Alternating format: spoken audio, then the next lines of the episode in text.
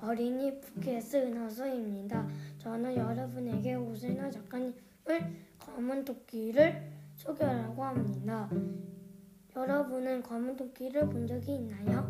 저는 이 책을 표지를 보면서 처음에는 그냥 검은 토끼 알았어요.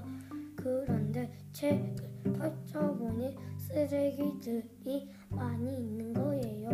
이, 그리고 이 책 을 가장 깊, 인- 인상 깊은 장면은 쓰레기를 많이 먹은 토끼가 팍 하고 터지는 장면이에요.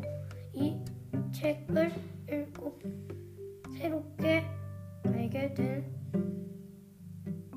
사실은 검은 토끼가 아니라 검은 비니 것입니다. 이 책을 읽고 느낀 점은 자연을 도와주기 위해 쓰레기를 마음대로 버리지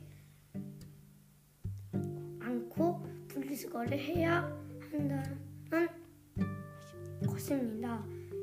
여러분, 왜 검은 토끼를 배가 점점 커지지 않게 하기 위해 어떻게 해야 할까요?